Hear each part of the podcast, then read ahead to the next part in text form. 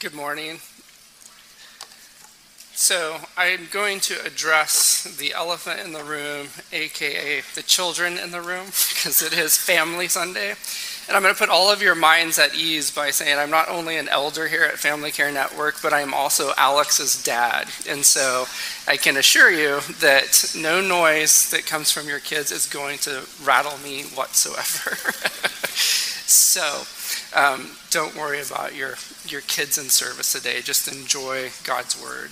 So, um, this morning, I have the pleasure to bring to you um, a great, epic story, an epic story of failure, an epic story of fishing, actually, two different epic fishing stories, and then also, most importantly, an epic Savior who forgives us all of our sins, even our most epic sins.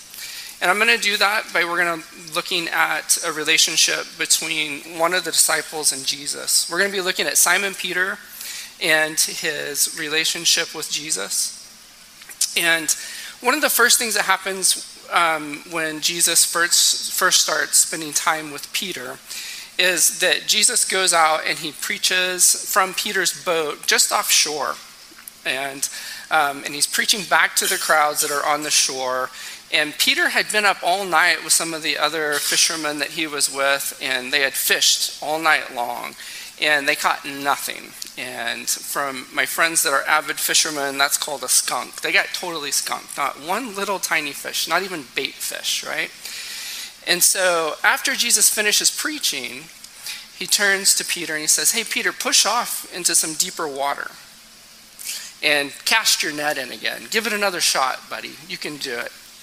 And Peter gets a little like, I don't know if I should do that. Like, I mean, he is Jesus, but I know how to fish, right? And so he squawks a little bit, but he actually pushes off and he follows Jesus' command to like throw his nets in the next and try again. And so the nets go in, and the catch is so big that the nets they're fishing with start to tear.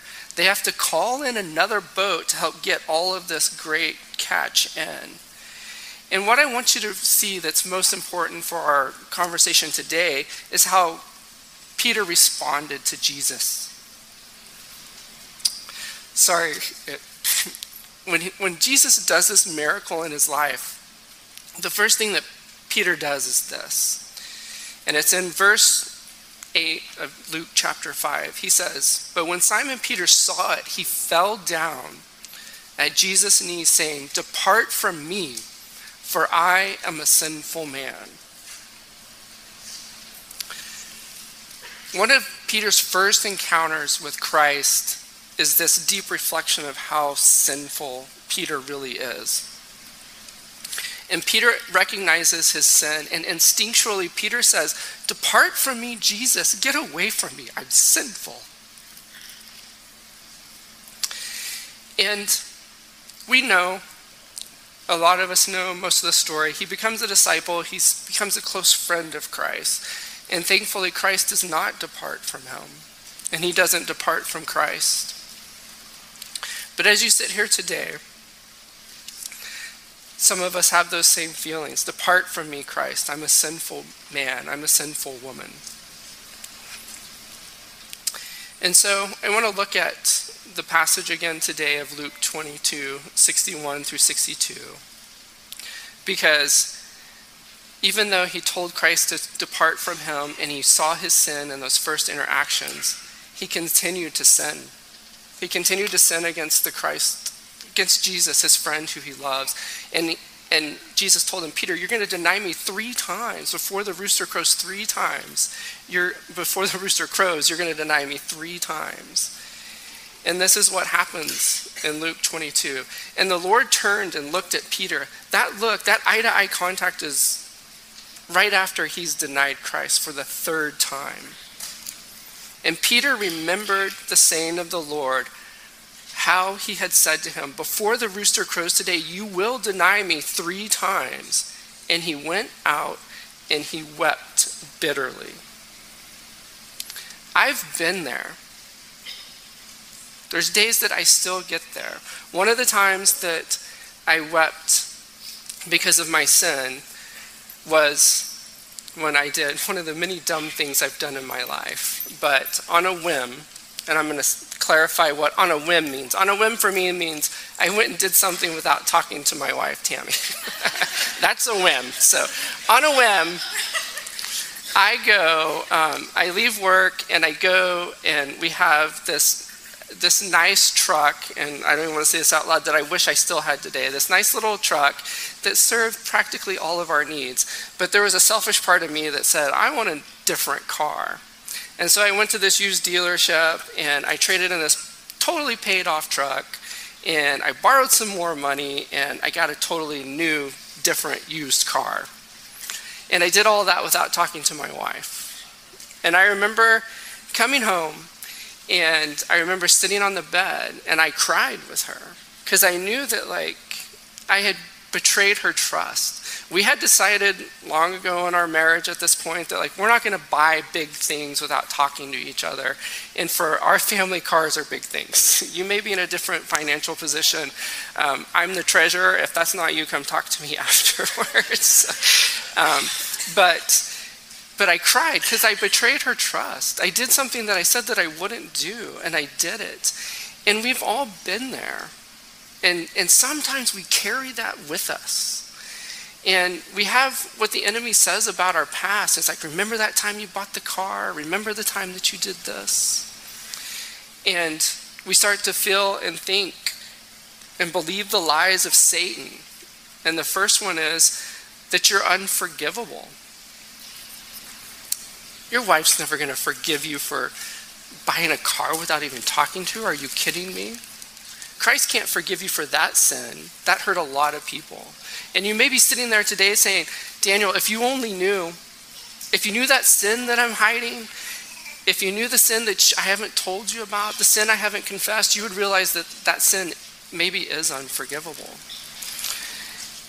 But it's not unforgivable. There is no sin that we've committed that is unforgivable.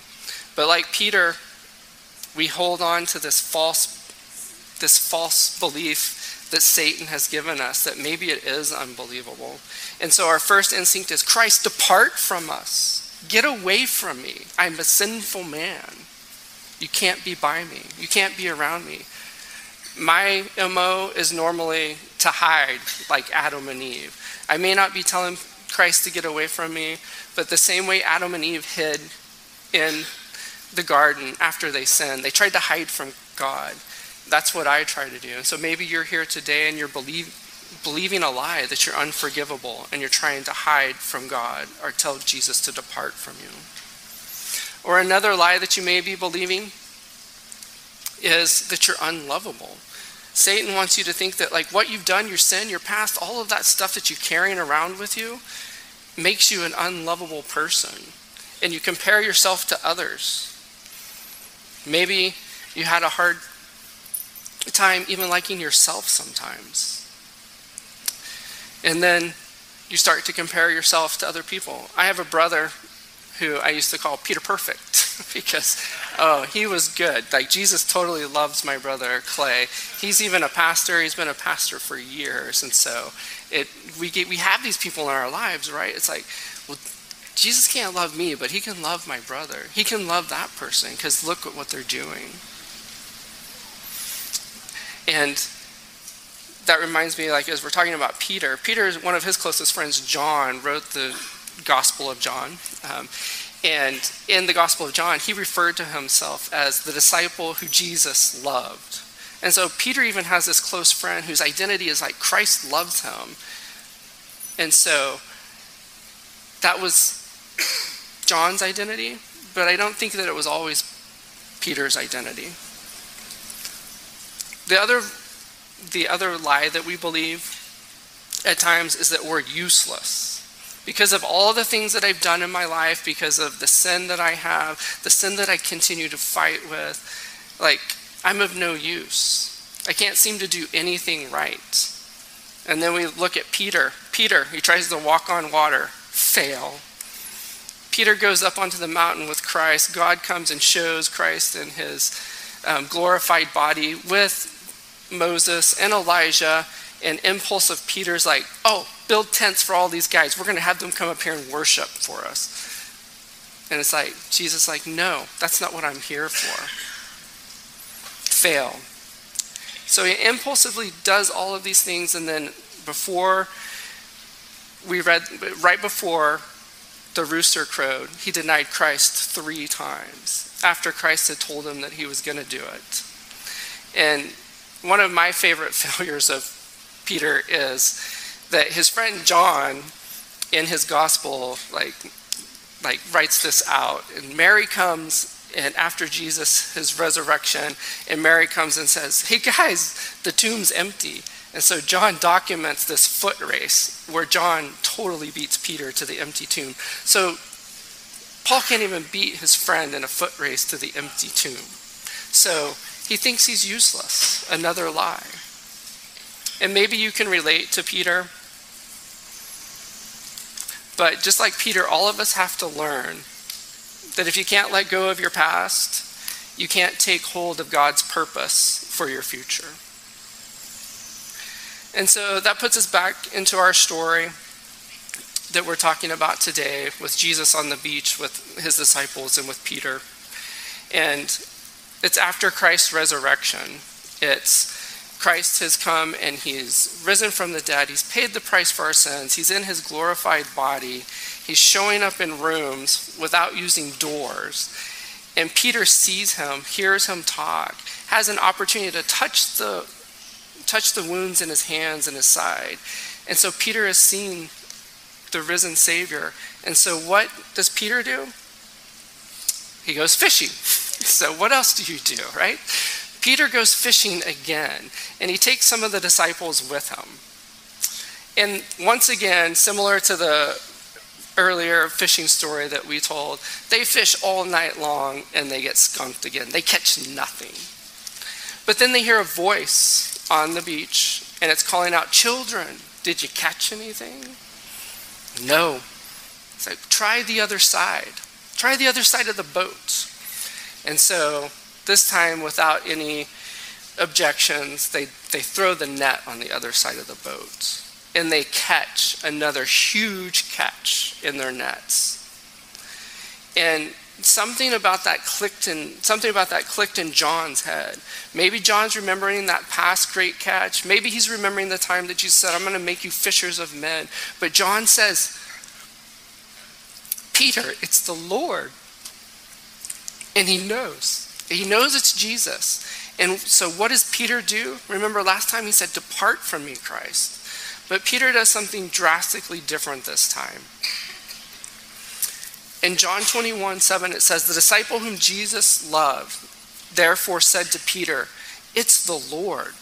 When Simon Peter heard that it was the Lord, he put on his outer garment, for he was stripped for work, and he threw himself into the sea.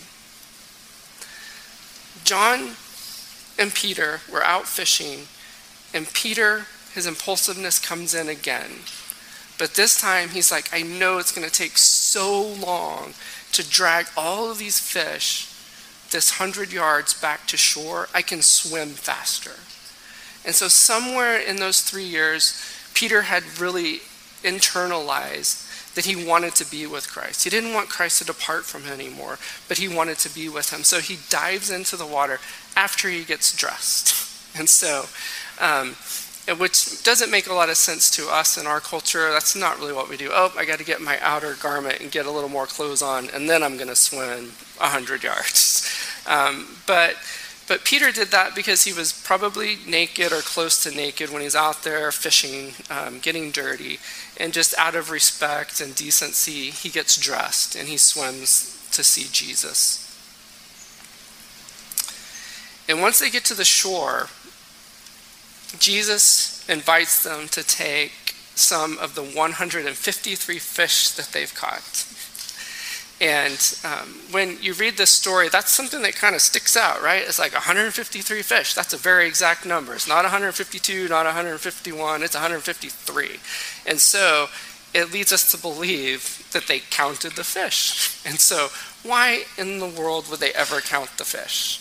Um, and so, what does that mean for us? Well, there's some commentaries that um, explain a lot of different things. I think the most bizarre one that I'm not going to give any credence to is that it has a secret meaning, guys. 150 means something super secret, and if you take the square root of 12 and then you divide that by 8, and then you add, like when the lunar eclipse happens and Jupiter's in full whatever, then we can really figure out what this means. So there's people that believe this 150 thing means something big. I don't think it means anything like that. It could have been something just as simple as this is a lot of fish. We're going to count them. And maybe they'll take our Polaroid and put it on the bait shop, right? And then we can say, oh, those guys got 153 fish. That's insane.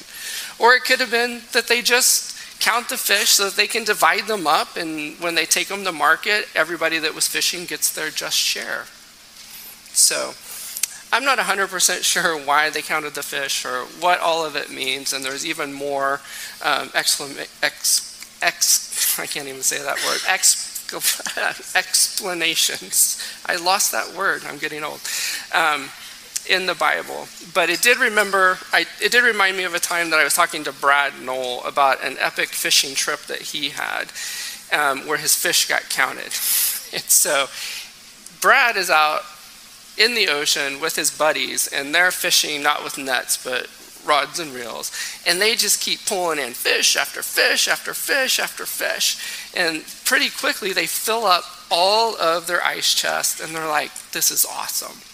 So they head back to the port, and they're pulling up into the port, and there's already other people there at the port too.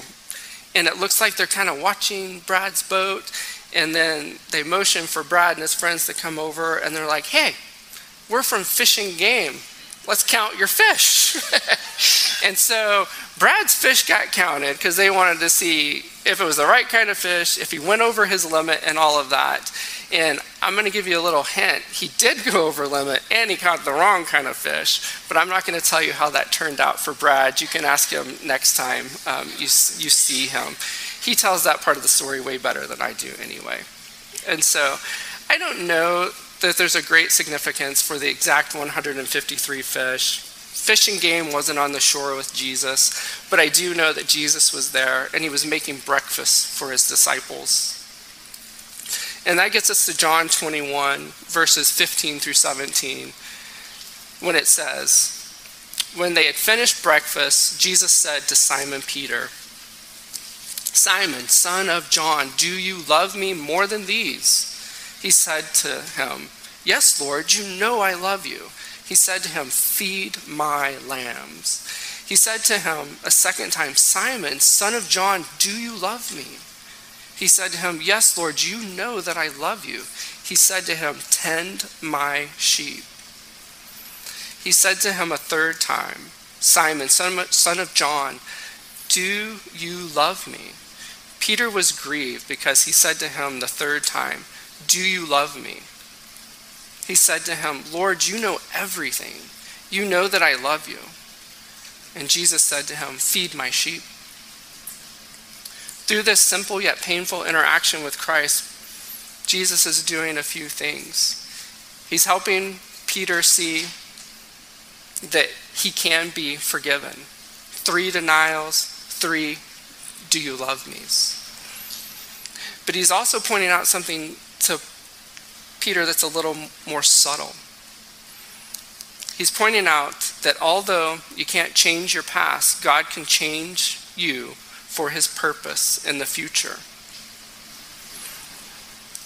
See, Peter is having a hard time letting go of his past life. He's returned to fishing, he's holding on to that past life. And Jesus was pointing this out to Peter um, by calling him Simon, son of John. And I'm sure you've already noticed, like, this whole passage is like, I'm talking about Peter, Jesus calling him Simon, son of John. It's the same person. Because in John chapter 1, verse 42, Jesus um, renamed Peter. It says, He brought him to Jesus, and Jesus looked at him and said, You are Simon, son of John.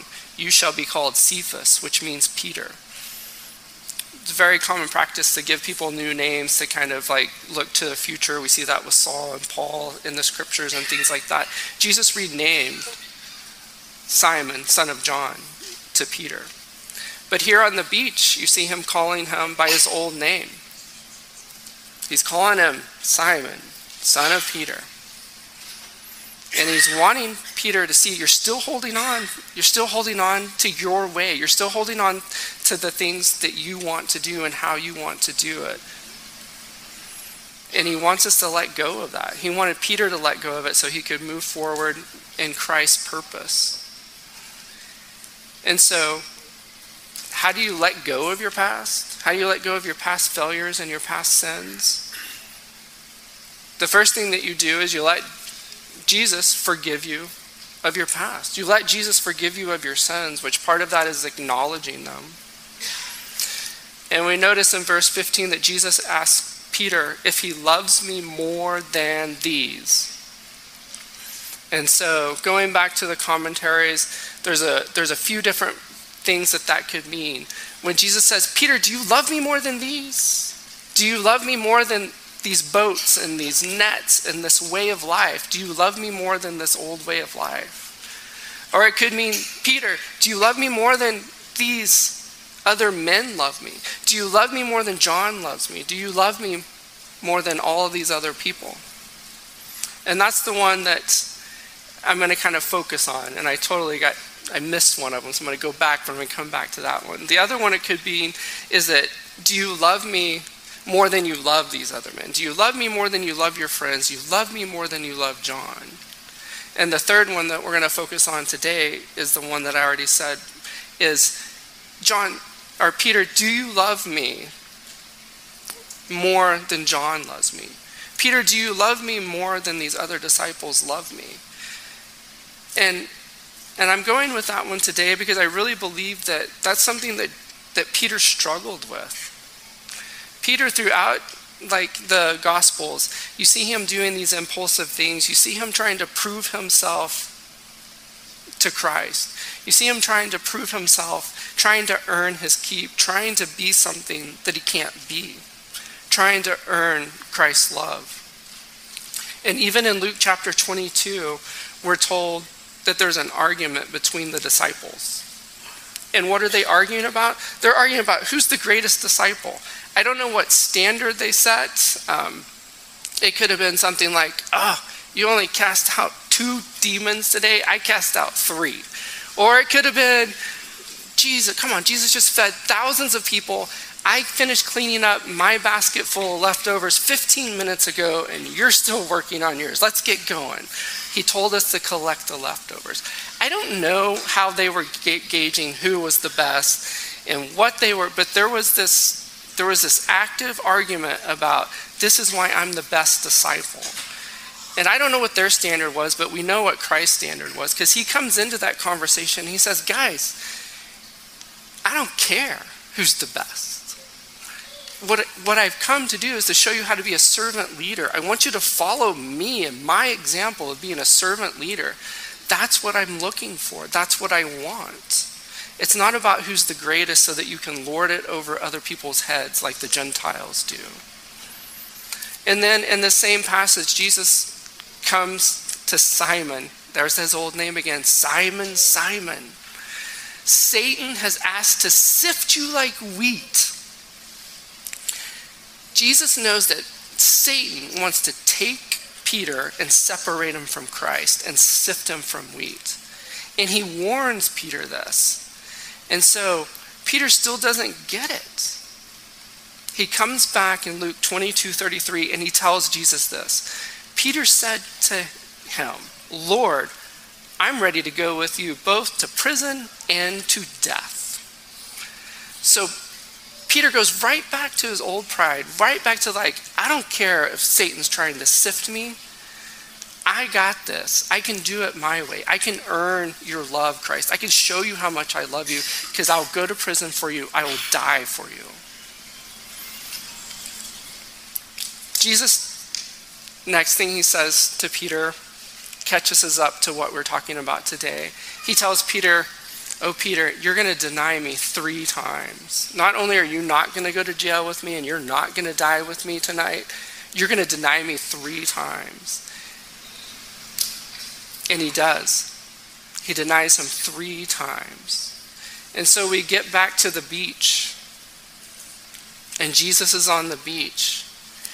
And he says, Simon, son of John, do you love me? Two times, Peter says, Yes, Jesus, you know I love you. And then the third time, when Jesus says, Simon, son of John, do you love me? Peter says, You know everything, Jesus. You know that I love you. And when we stop and we look at that, that is such a true statement. Jesus knows everything. Every time he asked Simon Peter, Do you love me? He knew that Peter loved him.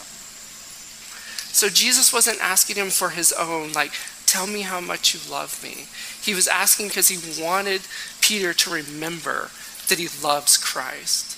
And now that Jesus has gone to the cross, taken the wrath of God that we talk about every Sunday on himself and paid the price that can never be paid, John can Peter can move forward in his love for Christ without having to worry about all of that sin and all that failure that has weighed him down.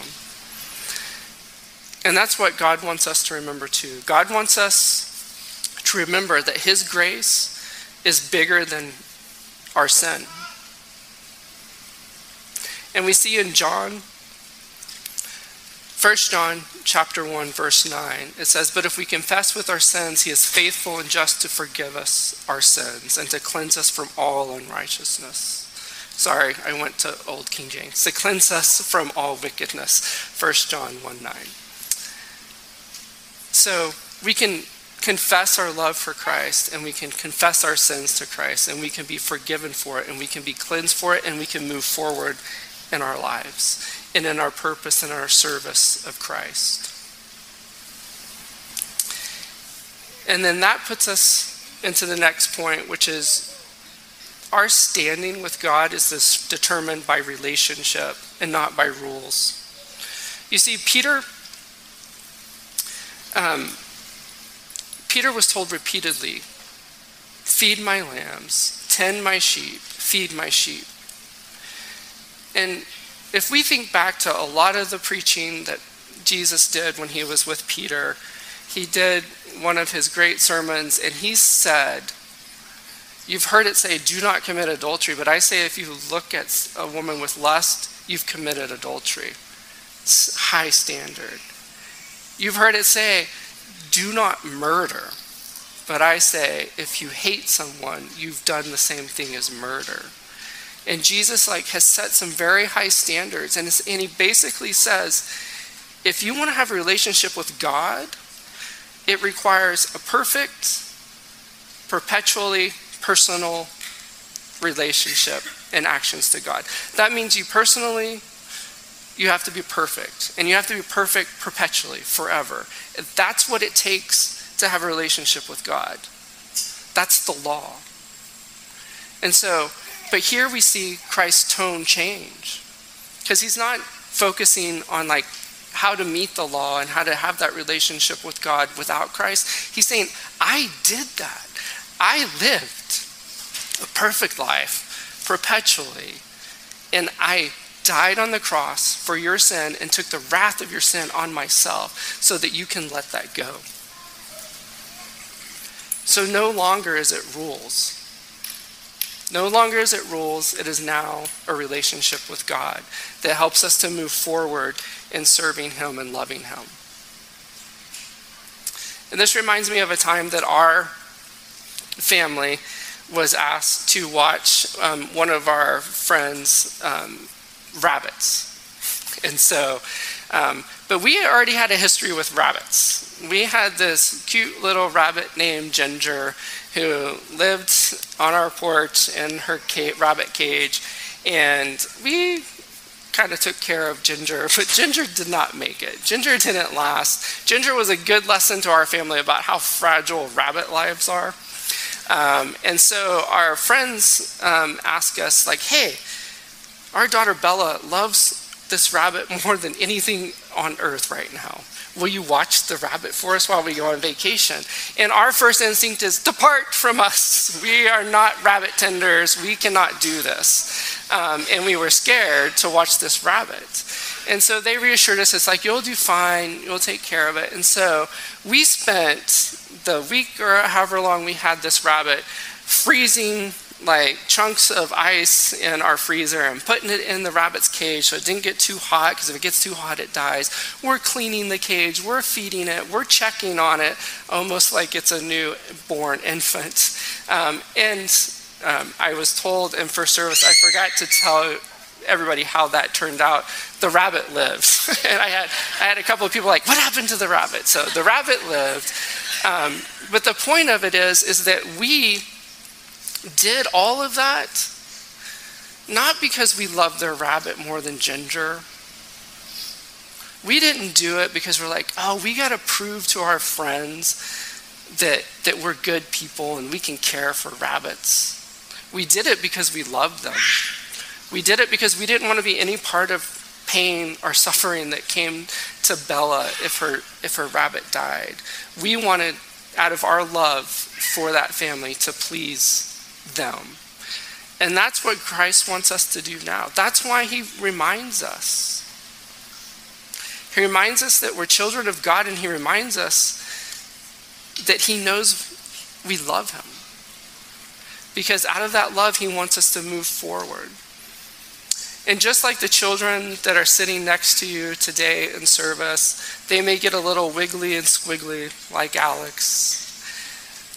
But there's nothing they're going to do that's going to change their relationship with their mom and dad.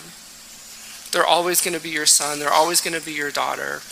And that's why in John 1 12 through 13, we see the same thing for us. But to all who did receive him, who believed in his name, he gave the right to become children of God, who were born not of blood, nor of the will of the flesh or the will of man, but of God. We're all children of God who believe in Christ and what he's done for us on the cross. And now, as a believing child of God who loves Jesus, we're able to step into our future. You can step into your future with confidence now. And this goes back to our story um, in John 21. And Jesus tells Peter, Truly, truly, I say to you, when you were young, you used to dress yourself and walk wherever you wanted, and when you are old, you will stretch out your hands, and another will dress you and carry you where you do not want to go. And that seems a little obscure. It's kind of hard to interpret.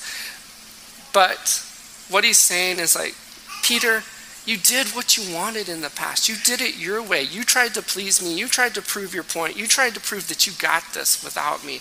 You did all of that in the past. But in the future, somebody's going to lead you where you don't want to go. And the stretched out hands means that it was a foretelling of Peter being crucified the same way that Christ was crucified. And church history tells us that when Peter got to that point, his, his pride was gone because he said, Crucify me upside down. I can't be crucified the same way that my Savior was. He realizes that Christ did it all for us, and there's nothing that he had to do or could do. And so now I'm going to ask the ushers to go ahead and start passing out communion. And I want all of you, and I want myself to remember that God saves us from all of these past sins and all of our past failures so that we can step into our future with Him. And in Philippians 3 12 through 14, it says, Paul says this to us Not that I have already obtained this and am already perfect, but I press on to make it my own because Christ Jesus has made me his own. Brothers, I do not consider that I have made it my own, but one thing I do, forget what lies behind and strain, straining forward to what lies ahead. I press forward on to the goal for the prize of the upward call of God in Christ Jesus. Paul's telling us he didn't figure it out. He didn't do it, but he's pressing forward. He's pressing forward in his love for Christ to meet that upward call. The upward call to love God and to love each other. And when I am here, and if I were to ask you, do you love Jesus? Most of you would say, yes, I love Jesus. And what I want you to remember is that Jesus knows that you love him. He's paid the price for all of your sin against him and against God. You can let it go. Your past sin, your past failures, you can let it go and you can move forward in God's plan for you. Now, some of you and I'm glad you're here. You may be like, I don't love Jesus. I don't really know what you're talking about. My understanding was that kind of the same as Peter, you got to earn it, man. If I'm better than that guy, or if I'm just not that bad, then I'm to make it. And and that's what most if not all religions except Christianity teach. It's like you got to earn it, man. You got to do it yourself. At least or very least, you got to help God do it. We don't. It's all been done for us. And Christianity is not a religion of what you can do. It's a, it's a religion about what's already been done for you. And we have a Savior who did it all. He lived a perfect life. He died on the cross. He took the wrath of God. He took the wrath of God for you and for me because we couldn't do it. And that's why we can rest on this last truth, which is your story isn't defined by failure. It's a testament to God's forgiveness and victorious grace. We're going to take communion just like Jesus had breakfast with his disciples. He also had another meal with them before he went to the cross. And he sat down with them and he said, This is bread. And I want it to represent my body, my broken body for you. And this is the cup. This is my blood. Because without the shedding of blood, there is no forgiveness. And my blood is going to be shed for your forgiveness. And every time you meet, do this in remembrance of Christ. So I'm going to give you a few minutes to remember Christ and to remember that you love Christ. And then I'll come back up and we'll take communion together.